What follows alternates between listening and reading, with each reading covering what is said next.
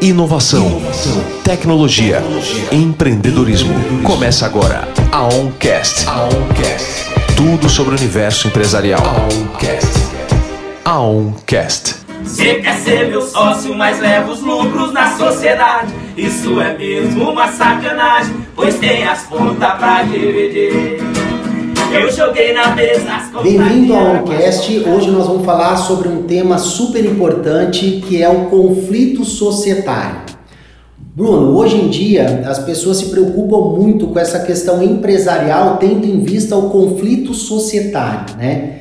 E dentro da questão do direito, é o que, que disciplina o conflito societário? O que, que seria o conflito societário?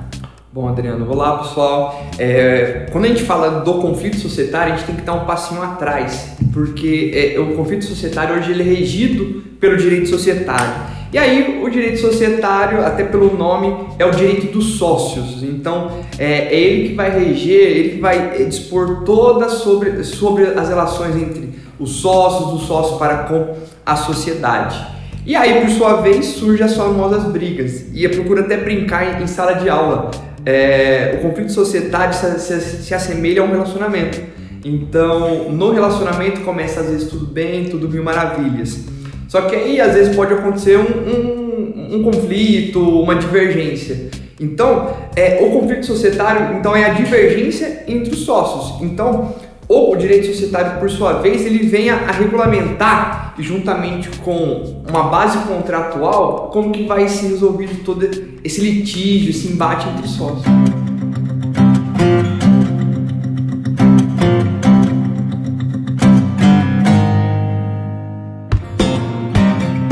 E aí, Adriana, a partir desse, a gente entendeu então é, o que é o conflito. Em quais circunstâncias que vão ocorrer os conflitos societários? É, quando se fala de circunstâncias para o conflito societário, eu vejo por duas vertentes. Né? Existem circunstâncias internas né, entre os sócios e circunstâncias externas que vêm de fora, mas que causam um conflito interno entre os sócios. E quando se fala é, conflito interno entre os sócios, eu gosto de destacar a questão de falta de um planejamento operacional comercial e financeiro a curto, médio e longo prazo adequado. Porque na hora de constituir uma empresa, os sócios precisam pensar nos problemas futuros que vão existir no tocante a essa operação societária, né? E aí já delimitar algumas coisas no chamado acordo de sócios. Então, uma das coisas importantes que já tem que ser definido na organização empresarial é a identificação do perfil e da expertise de cada sócio. Eu preciso entender se aquele sócio que vai constituir essa sociedade comigo, se o perfil dele é mais técnico, se é mais financeiro, se é comercial. Porque se nós já delimitarmos a função de cada um, vai ficar mais fácil para a condução de uma operação societária, evitando conflitos futuros. Porém, isso tem que ser materializado num documento. Então, um documento importante que vai resolver problemas futuros de eventuais conflitos societários é o chamado acordo de sócios. No acordo de sócios, dá para poder já prever todos os problemas e trazer para dentro desse acordo, evitando esses problemas futuros. Como, por exemplo, o prolabore, como será feita a distribuição do lucro, se será mensal, trimestral, semestral. No caso de divórcio, como que vai ser feito futuramente? No caso de falecimento de sócio, se prever todos esses problemas num acordo de sócio, ela já vai nascer de forma organizada e vai minimizar os conflitos futuros.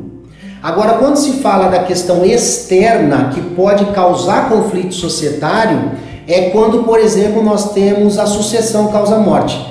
Então, no caso de falecimento de sócio, em especial empresa familiar, onde os filhos vêm substituir o pai no quadro societário, causa a chamada quebra do affectio societatis. Enquanto o pai está ali na operação empresarial, é mais fácil, é mais tranquilo, é mais confiável.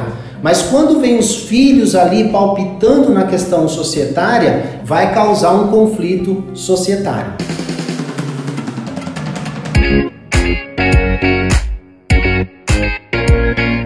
Bruno, nós sabemos que é muito comum essa questão de conflito societário, né? Mas quais são assim as causas que mais se vê na prática? O que, que você mais tem visto na prática quando se fala de conflito societário? Olha, Adriano, quando a gente fala em conflito societário, eu destaco cinco tipos, espécies de conflito, mas antes de responder essa pergunta, é importante, é, é, acho que enfatizar um, um, uma parte da sua fala anterior, quando você fala sobre o acordo de sócio ou acordo de acionistas porque quando a gente vai para a prática empresarial, e sobretudo no, nos interiores de cada estado, é, a gente não vê essa, esse, esse, hábito dos empresários, dos sócios. Então, é, o conflito societário ele acaba se tornando algo muito mais quanto mais e muito mais fácil de se verificar quando você não tem nenhuma regulamentação. E quando a gente vai para um cenário de capital, de grandes cidades, o conflito societário, ou melhor, o, o acordo de sócios ou o acordo de acionistas já é um instrumento contratual regra para a constituição de sociedades. E fora que, ao contrário do que acontece no interior, lá na, nas capitais são constituídos por advogados. Infelizmente tem esse hábito, não que esteja errado, mas de apenas o contador constituir a sociedade. E aí, na medida que você não tem o conhecimento técnico, você esquece de um dos documentos principais, que é o acordo de sócios. E aí, no tocante aos principais conflitos, tanto da prática quanto que está na legislação, eu destaco cinco. O primeiro é o direito de retirada, então um sócio levanta a mãozinha e pede para sair da sociedade. Falecimento de sócio, que é um aspecto externo até que você trouxe. É, Ex-cônjuge, então aqui é, fica mais tangível a gente entendeu a relação entre sociedade e casamento, só que aqui o, o sócio ele pode perder uma parte da sua participação no eventual divórcio e a depender de quando que foi constituída a sua sociedade. Exclusão de sócio, que isso daí é comum, seja pela via judicial, seja via pela extrajudicial, que um dos sócios ele coloca em risco e coloca em xeque toda essa função social da empresa. Então, é, o legal é o seguinte, o conflito de sócio serve para resolver o um embate entre sócios sócio versus sócio, mas também ele, ele tem um aspecto vertical, ou seja, eu vou proteger a empresa. Então, é, quando a gente fala do direito, até mesmo o direito da empresa em crise, protege-se a empresa e não apenas a figura do sócio, porque no final do dia, quem que vai gerar empregos, vai arrecadar tributos é a sociedade e não apenas os sócios. Então, essa é uma dinâmica que eu vejo, em especial, é, divórcio e o direito de retirada.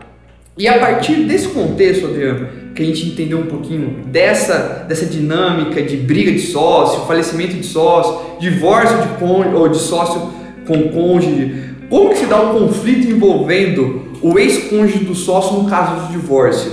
E aí vou, vou um pouquinho mais além, como que ele pode ser resolvido? Bruno, extremamente importante essa pergunta e polêmica, né? Porque na prática a maioria dos cônjuges não sabe como proceder, né?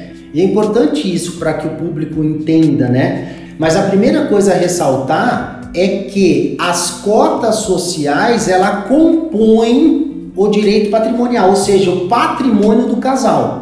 É óbvio que existe, dependendo do regime de casamento, direitos, né? Mas eu vou dar como exemplo aqui o mais comum, que é o casamento da comunhão parcial de bens, que é o mais utilizado hoje, né? Mas hoje, se nós temos um sócio casado no regime da comunhão parcial de bens, onde a empresa foi constituída, né, dentro do relacionamento matrimonial, ela vai ter direito a 50% dessas cotas, não só das cotas, mas de todo o patrimônio em que compõe a relação do casal. E as cotas integram o direito de propriedade desse casal.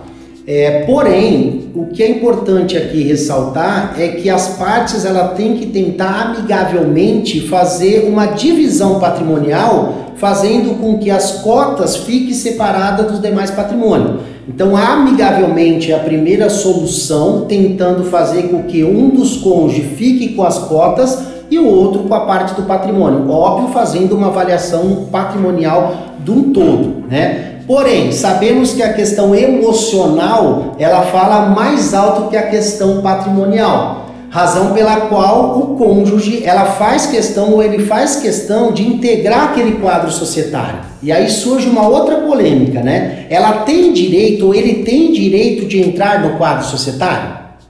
E aí, vindo para o direito societário, por mais que o cônjuge tenha direito a 50% das cotas, a questão do direito societário faz com que ela não tenha direito a entrar no quadro societário, que é uma questão de direito societário. Né?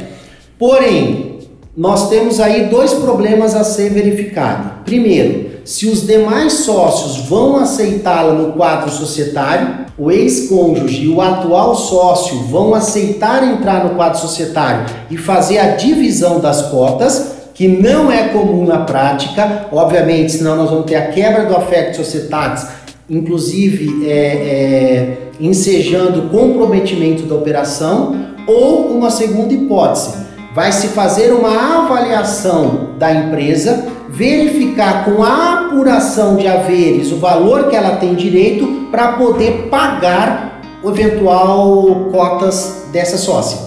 E na prática, ou o sócio compra a parte da esposa, ou o próprio marido cônjuge tenta de comum acordo fazer com outro sócio para que a empresa compre as cotas da esposa ou do marido, ou uma outra iniciativa é ela requerer a liquidação da sociedade, fazendo com que venda parte da empresa para pagar o que ela tem direito. São essas as hipóteses para a solução desse conflito. A viatura se aproxima do endereço do casal que não se entende. Essa, essa briga envolvendo o cônjuge, o ex-cônjuge, na prática a gente vê que nunca é solucionado de maneira adequada. Você trouxe toda uma dinâmica, um passo a passo. Então, se não for amigavelmente, resolve-se ou com a liquidação das cotas, que é o, o, o correto e o tradicional, ou com o ingresso dela no quadro societário. E aí, no final do dia, até em casos que a gente participa, é, não tem nenhum e nem outro. E aí fica nessa briga de gato e rato, quem vai ficar com o quê inclusive até por desconhecimento de, de alguns advogados, é, que acaba influenciando na opinião dos sócios, a, o ex-cônjuge acha que ele é sócio. E aí surge um grande reflexo para a sociedade. Então, interessante é que a gente vê tanto reflexo, ou melhor, tanto aspectos envolvendo o, o cônjuge, quanto um aspecto mais técnico, que é, surge todo um antecedente consequente não tem a, a, a, parte técnica que acaba surtindo reflexo na sociedade e prejudicando toda uma operação saudável. Ô Bruno, geralmente, como são solucionados esses conflitos societários? Oh, vai depender muito de, de, como, de como nasce esse conflito societário. É, uma das perguntas que você me fez, eu coloquei cinco espécies de conflito. De desde o direito de retirada, quando um levanta a mãozinha, até o falecimento do sócio. Então, se a gente pegar o mais rotineiro, que é o direito de retirada, a gente começa com uma notificaçãozinha, então, notificaçãozinha não, uma notificação para os demais sócios, e aí ele fala, ó, oh, tô levantando a mão, quero sair. E aí começa, em, em aspas, é, o conflito, porque aí vai ter a discussão de como vai ser precificado os haveres. E aí, quando a gente fala em haveres, todo mundo acha que é um direito líquido certo e exigível, mas muito pelo contrário, é uma mera expectativa, porque às vezes o, o patrimônio líquido ele está totalmente é, descoberto. Então, dependendo do que está previsto em contrato social, o sócio que vai sair tem que aportar. Olha, olha que loucura. Então, é, é, o primeiro passo, se a gente levar em consideração um cenário de direito de retirada. Notificou, avaliou e depois pagou a sociedade.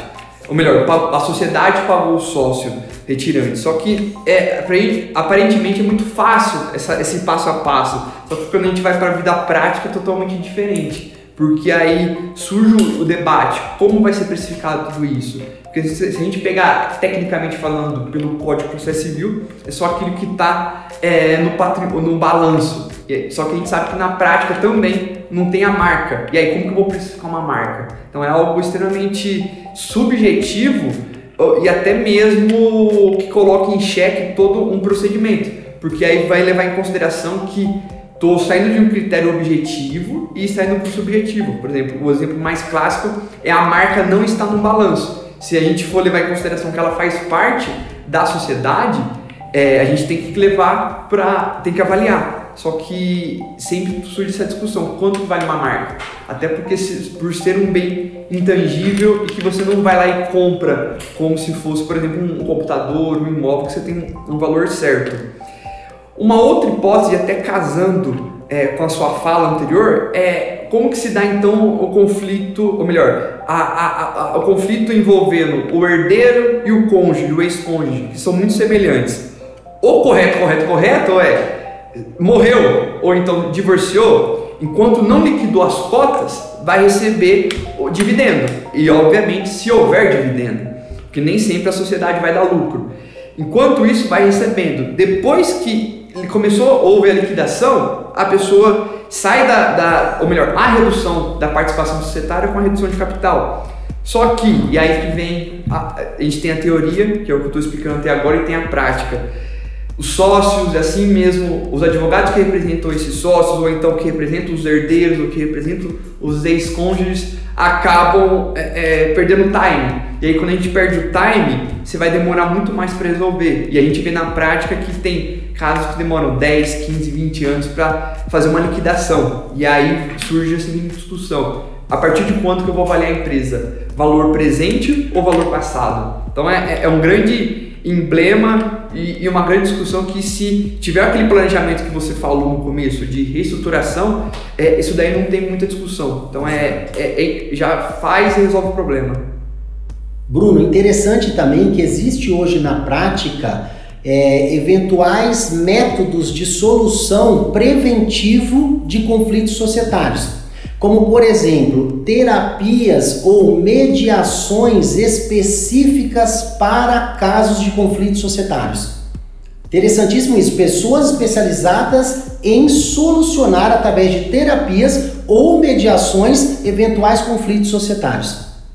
Um outro método também super interessante é a questão da consultoria. Né? Então, enquanto eles estão divergindo referente à operação, ou à parte financeira, ou à parte comercial, através de uma consultoria para que o consultor identifique eventuais erros, né? E aponte eventuais vantagens e desvantagens dentro dessa questão societária, eles conseguem, através dessa consultoria, que esse consultor acaba sendo um terapeuta também, resolvendo esses conflitos e identificando eventuais erros. Né?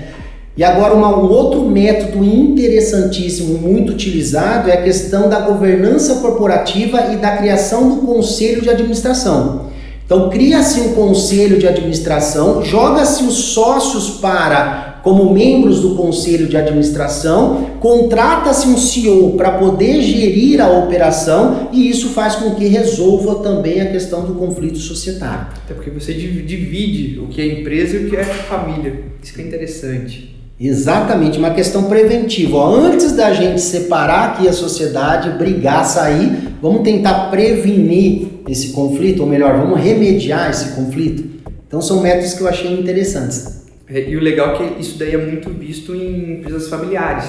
Se a gente, se a gente pegar em consideração as empresas daqui da região, isso é, até pode ser citado, porque é algo muito importante as pessoas entenderem como que se dá nas grandes empresas. Você pega uma Jato, uma Marilã, que são grandes, são grandes empresas e que são empresas familiares, eles dividem o que é operação e o que é ambiente familiar. E um não surte reflexo negativo no outro, só os aspectos positivos. Isso que é legal. É, e aí, Adriano, você comentou do conselho de, de administração. É, para fins de governança corporativa, isso daí é muito importante. Só que volto também para a prática. As pessoas não têm esse hábito até porque desconhecem. E aí, para a gente descortinar, demonstrar para as pessoas que não é algo de bicho de sete cabeças, o que é o tal do conselho de administração como a gente constitui ele? É, Bruno, realmente essa questão do conselho de administração, né, a gente fala de governança corporativa, está sendo muito utilizado hoje em dia pelo fato realmente dos conflitos societários. Porém, né, três casos que mais são utilizados a criação de conselho de administração, eu destaco três casos que acontecem muito para a criação do conselho de administração, né? Um deles é o caso de sucessão de empresa familiar, né? A empresa familiar é muito comum, né? O sócio falecer e os filhos substituírem o sócio no quadro societário, fazendo com que cada vez mais na segunda geração, terceira geração, os sócios aumentem ali aumentem o número de sócios no quadro societário e também aumenta o conflito, porque os sócios ele quer opinar, o sócio ele quer gerir, Razão pela qual uma das coisas mais importantes para evitar esse conflito quando nós temos um número relevante de sócios é com a criação do conselho de administração. Joga-se os sócios como conselheiro da administração, obviamente vem no perfil de cada um deles, Cria-se aí um conselho de administração com a contratação de um CEO, obviamente que quem vai gerir, quem vai criar o planejamento para que o conselho delibere é o CEO que tem expertise específica na operação e isso faz com que resolva esse problema societário, esse conflito entre irmãos e entre netos do fundador da empresa. Um outro caso que acontece muito com a criação de conselho de administração é no caso de fusões e aquisições. Né? Hoje, fundos de investimento estão adquirindo partes societárias de empresa, razão pela qual os fundos de investimento eles exigem que seja criado um conselho de administração. Nesse conselho de administração deliberativo por planejamento para deliberação, eles fazem o quê? Parte dos conselheiros, dos membros, são do fundo de investimento e parte desse membro do conselho é dos sócios aqui, fundadores da empresa. Razão pela qual, para deliberar, para decidir, para operar, são membros aí independentes para que possa fazer o melhor para a empresa e não para o interesse pessoal dos sócios ou dos investidores. Então, tem se utilizado muito na questão de fusões e aquisições de empresa hoje. E um outro é meramente para evitar esse conflito societário. Não numa questão de sucessão, numa questão que não envolve sucessão, mas nós temos ali quatro, cinco sócios que não é uma empresa familiar, mas que começou a existir um conflito entre eles. Dependendo do porte da empresa, necessário criar um conselho de administração onde esses sócios eles vão ingressar aí como membros do conselho de administração, eles contratam um conselheiro independente, esse conselheiro independente é que vai ali trazer os planejamentos efetivos para deliberação entre os sócios, né? A gente chama de conselheiro neutro, onde ele vai trazer aí a parte operacional, comercial de forma mais efetiva e os sócios somente deliberarão né, o melhor ato a ser praticado dentro da sociedade. Isso faz com que resolva esses, essas questões de conflitos societários. É, e o legal é que sempre você mantém a, a atividade e a operação intacta. Então a gente divide de fato o que é operação e o que é, é a relação interpessoal entre sócios, entre sócios e investidores. E, e, e, o legal é o seguinte, é, você juntando um contrato social bem elaborado, um acordo de sócio ou acionista muito bem elaborado, assim como um conselho de administração, você cria até um, um, um sobrevalor para a empresa. Então é, a gente tem que pensar na empresa não apenas quando se cria, mas de médio a longo prazo. As franquias da vida, os M&As da vida, que vai surtir um grande valor na hora de fazer uma negociação desse porte. O cara que tem moral, tem carrão e é estourado. Quem sou eu? O empresário! Administra a empresa e paga os funcionários. Quem sou eu? O empresário!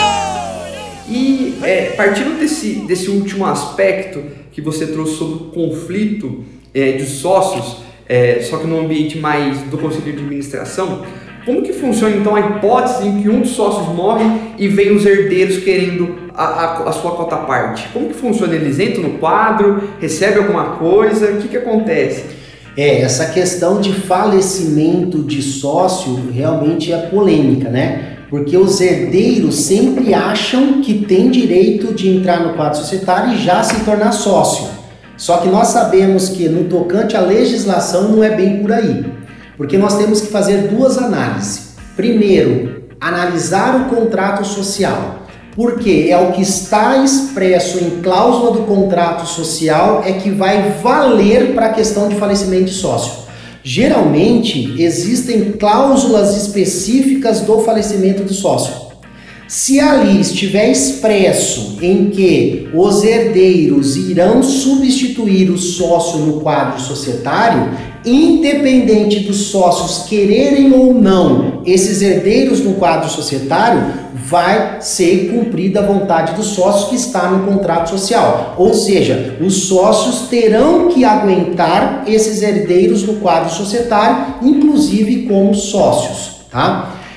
Só que tem a questão também dos herdeiros quererem entrar no quadro societário. Se eles quiserem entrar no quadro societário e estiver expresso na cláusula que eles podem entrar, vai ser feita a substituição e ele substitui o pai aí em eventual quadro societário.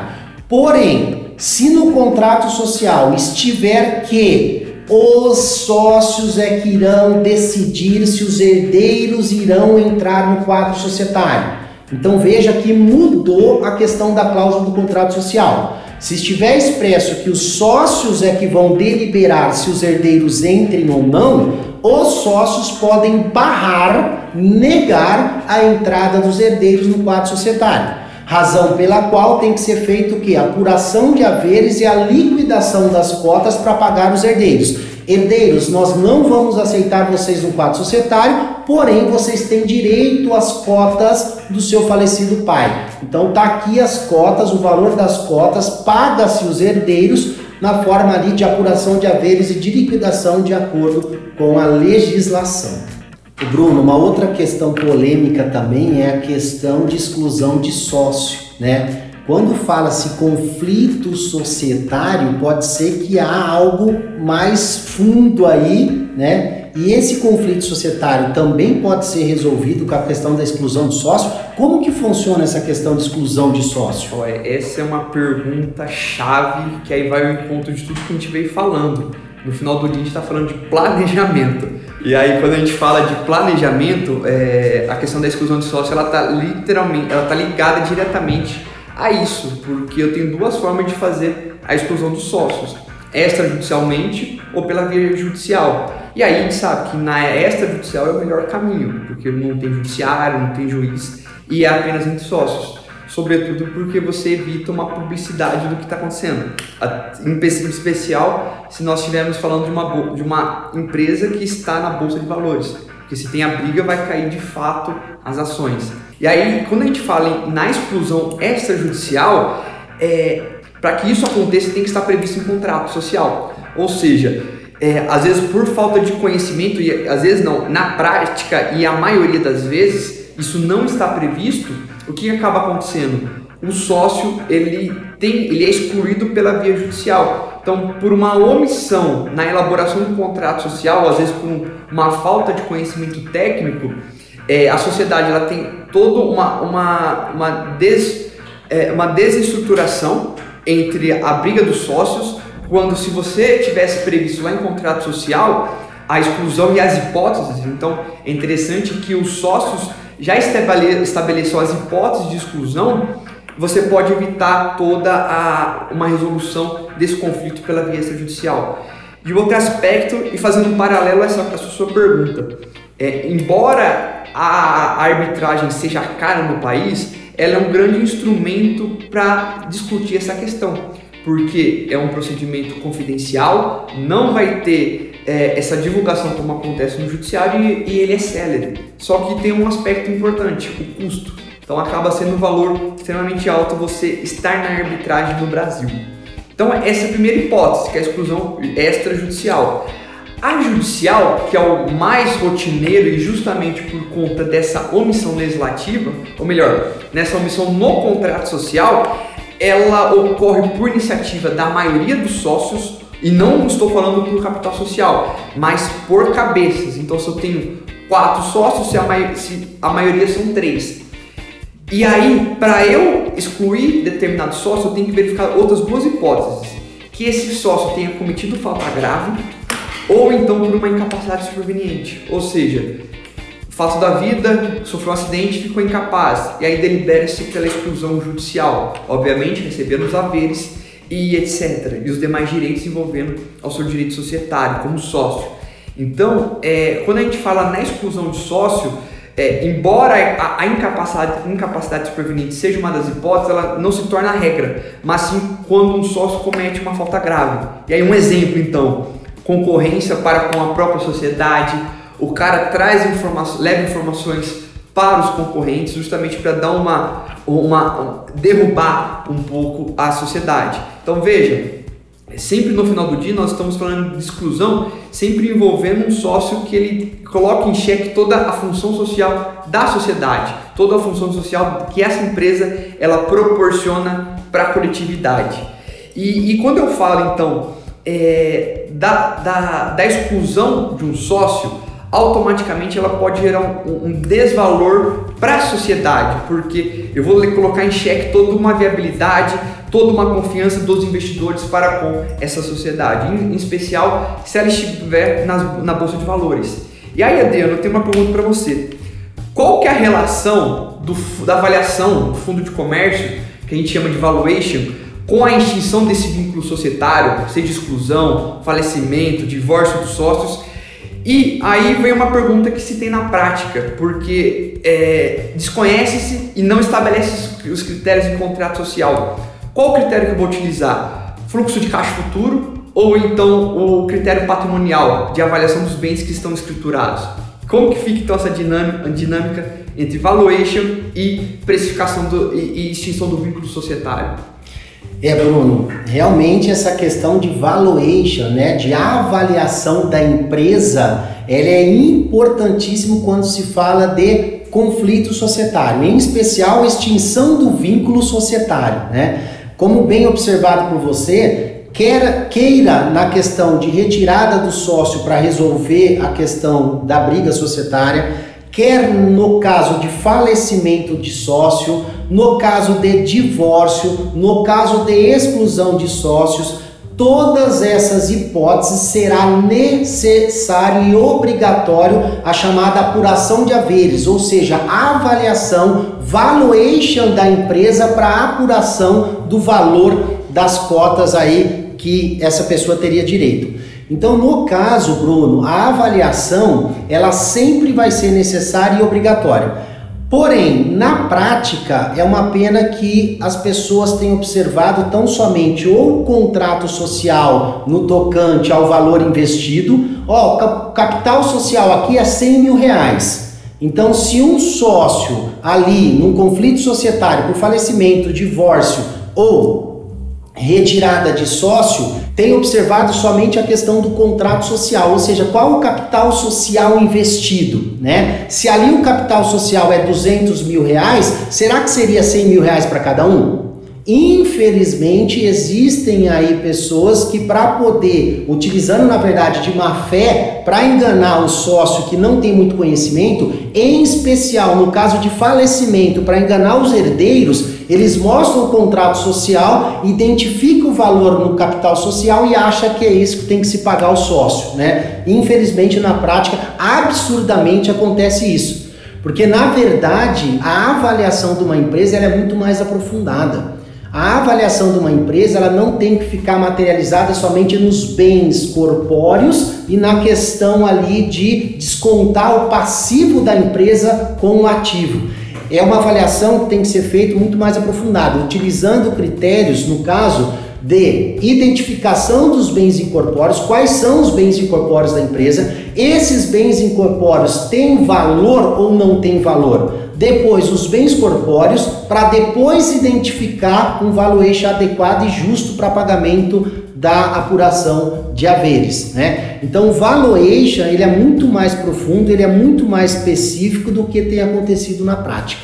É, e o legal é que você tocou num assunto que eu particularmente já também já vi na prática, só que aí vem novamente é, e até comentando esses dias numa, numa emissora é, que a jornalista perguntou, Bruno, como que funciona a dinâmica hoje na, no direito, na, na advocacia empresarial e, na, na advocacia societária, como que você vê isso? Eu vejo com algumas, algumas cautelas, porque eu já vi casos em que o próprio advogado, que é o técnico no assunto, ele pede para partilhar o capital social. E a gente sabe que o capital social é estático. O que, que se, o que se tem que se avaliar não é o capital, porque é, você altera de acordo com a, a, o crescimento patrimonial e se os sócios quiserem. Então tem essa questão. Então, o que tem que ser avaliado numa valuation? É o patrimônio da sociedade. Aí quando eu falo patrimônio é ativo mais o passivo. E na prática, às vezes a gente vê essa questão, vamos partilhar o capital, quando é 200 mil, 100 mil para cada um e ponto final. E essa da valuation também, a gente tem que levar muito em consideração eh, os critérios. Se nós pegarmos, por exemplo, o Código Processo Civil, traz o critério patrimonial. Só que o mais coerente e o mais é, seria o mais sensato, e aí tem que ver novamente um planejamento, e esse planejamento depende do conhecimento técnico, é que se estabeleça o famoso fluxo de caixa futuro. Então você não vai olhar apenas patrimônio ativo e passivo, que é uma continha de subtração, mas também o quanto de caixa que essa sociedade pode gerar. Então veja, você sai de uma sociedade de grande porte, às vezes ela não tem patrimônio social, ou melhor, não tem patrimônio ativo, uma prestação de serviço, que o capital ele é intelecto, e, e nisso você vai precificar um, um, uma apuração de haveres a partir disso. Não faz nenhum sentido quando a gente sabe que ela pode gerar muito mais é, é, do que o próprio patrimônio que está escriturado. Então é importante que os sócios eles estabeleçam em contrato social, até mesmo em acordo de sócios é, ou acionistas, o que, qual o critério, e não se limitando ao texto de legal, que é o valor patrimonial. Exatamente, Bruno. É importante realmente eles já identificarem no contrato social ou no acordo de acionista a forma de precificação. Interessantíssimo isso, né? Como a gente tem feito na prática. E quando você fala realmente tem que ser analisado o fluxo de caixa bem como perspectiva futuro de lucratividade, é o que acontece com as startups, né? As startups ela nascem numa questão patrimonial baixa, pequena, porém a perspectiva de lucratividade a médio e longo prazo faz com que tenha um valuation significativo, né? Então é interessante realmente identificar a forma de precificação quando se fala de um conflito societário, porque pode existir e tem que ser identificado. Exatamente.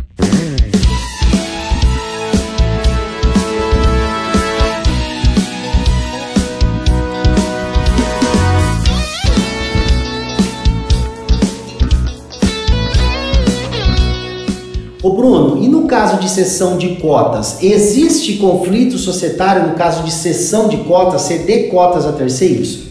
É, essa sua pergunta ela, ela é muito legal porque eu lembro de um caso de grande repercussão no Brasil, que foi o caso da Skin Cariol, em que a Kirin comprou a participação societária de um dos sócios do sócio da, da Skin Cariol. Então, para a gente entender essa dinâmica, tinha a Skin Cariol, que era uma PJ, e ela era composta por dois sócios, pessoas jurídicas. E aí, essas duas pessoas jurídicas tinham dois sócios, um sócio por sua vez, que eram os membros é, da família. E o que, que acontece? Veio a Kirin, que foi um, uma investidora, e adquiriu a participação societária daquela pessoa jurídica que era sócia. Então, ela se tornaria sócia da sócia. E aí surgiu uma grande discussão no Brasil, até pelo tamanho da época em que se foi a transação, nós estávamos falando de um bilhão de reais, e aí ficou essa discussão, pode ou não pode? Por que, que ficou essa discussão? No contrato social da Skin Cariol, e aí quando a gente fala em contrato social, ela envolve a pessoa jurídica e o seu sócio, então nós estamos falando em uma relação entre PJ e sócio outro PJ, tinha a cláusula de preferência. Então, para o outro sócio adquirir em igualdade de condições a um terceiro, ele tem que estar previsto o direito de preferência em contrato social. E aí o que aconteceu? Um, o outro sócio, um dos sócios ele levantou a mãozinha e falou: Peraí, eu quero adquirir essa participação societária em direito de preferência. E surgiu uma discussão: pode, ele vai poder comprar ou ele não vai poder comprar? O Tribunal de Justiça do Estado de São Paulo ele julgou com base na lei de, do inclinato, na lei de, é, de locações, falando o seguinte: ó, você pode comprar, mas você deveria ter calcionado nesse juízo. Só que nós levarmos essa resolução pelo, pelo direito societário, é só nós verificarmos onde que estava o direito, onde o direito de preferência e o que estava envolvido na transação. Qual cota foi, foi adquirida? Foi adquirida as participações societárias da Kirin ou não?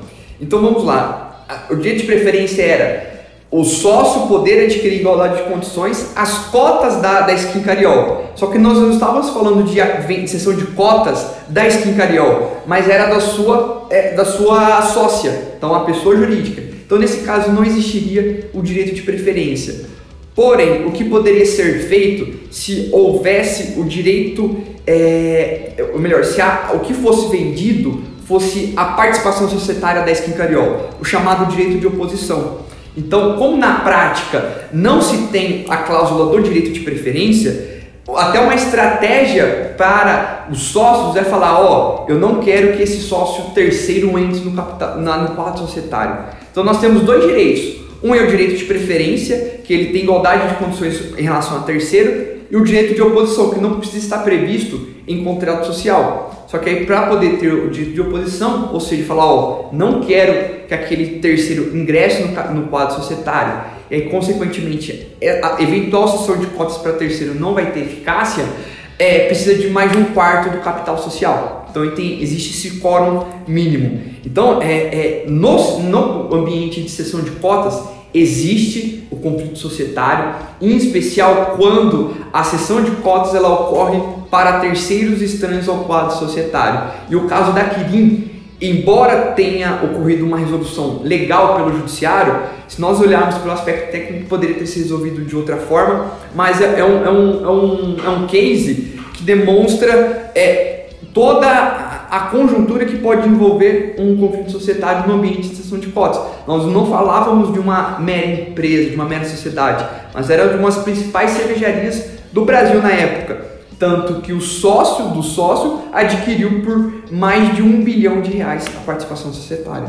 Então, é, é, essa dinâmica é, de conflito societário, ela sempre vai passar pelos instrumentos contratuais. Então, é aquilo que você bem falou. Precisa de governança corporativa, planejamento societário. Então, vai constituir. Não se limite a contrato social. Contrato social é muito básico para os sócios. Então precisa de um acordo de sócios ou um acordo de acionistas, então a depender do tipo societário, bem como, é, e isso vale até para as próprias sociedades limitadas, com aplicação supletiva da lei de SA, é a criação dos conselhos de administração. E na forma da própria lei de SA, em que o, o, esse conselho ele tem um, um, um, uma deliberação mais.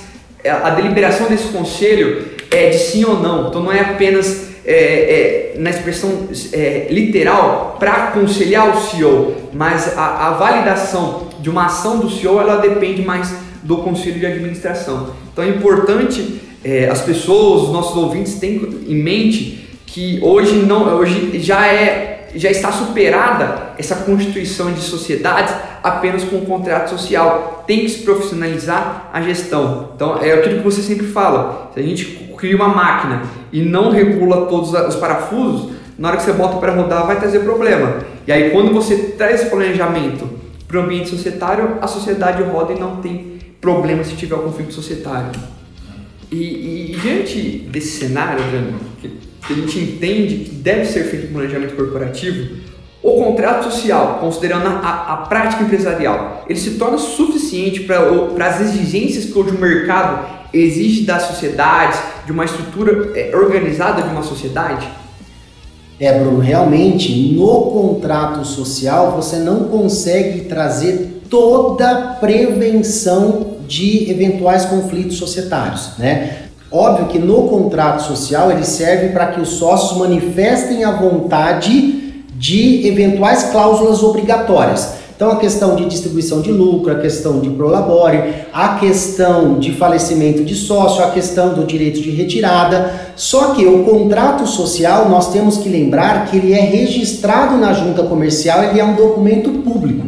Tanto o contrato social quanto o estatuto social. E tem questões sigilosas, tem questões pessoais dos sócios que não pode se tornar público razão pela qual faz o acordo de sócios. E o acordo de sócios, ele é interpartes, ele é entre os sócios. Lá pode estabelecer condições, lá pode estabelecer tudo aquilo que é sigiloso entre as partes, porque muita coisa pessoal entre os sócios não pode se tornar público no contrato social. Então aqui o acordo de sócios ele é importantíssimo para poder disciplinar toda a questão sigilosa, a questão pessoal, colocar condições aos sócios, tudo num documento que vai ficar entre os sócios e não vai se tornar público. E porém com validade jurídica, 100% válido. Então eu gosto de dizer que o acordo de sócios é um complemento do contrato ou do estatuto social. Pessoal, gostaríamos de agradecer a companhia de todos, né, que puderam aí nos ouvir até agora e nós iremos criar mais temas relevantes no tocante ao direito empresarial e pedimos a vocês não deixem de nos seguir, né? São temas importantes e polêmicos dentro do direito empresarial.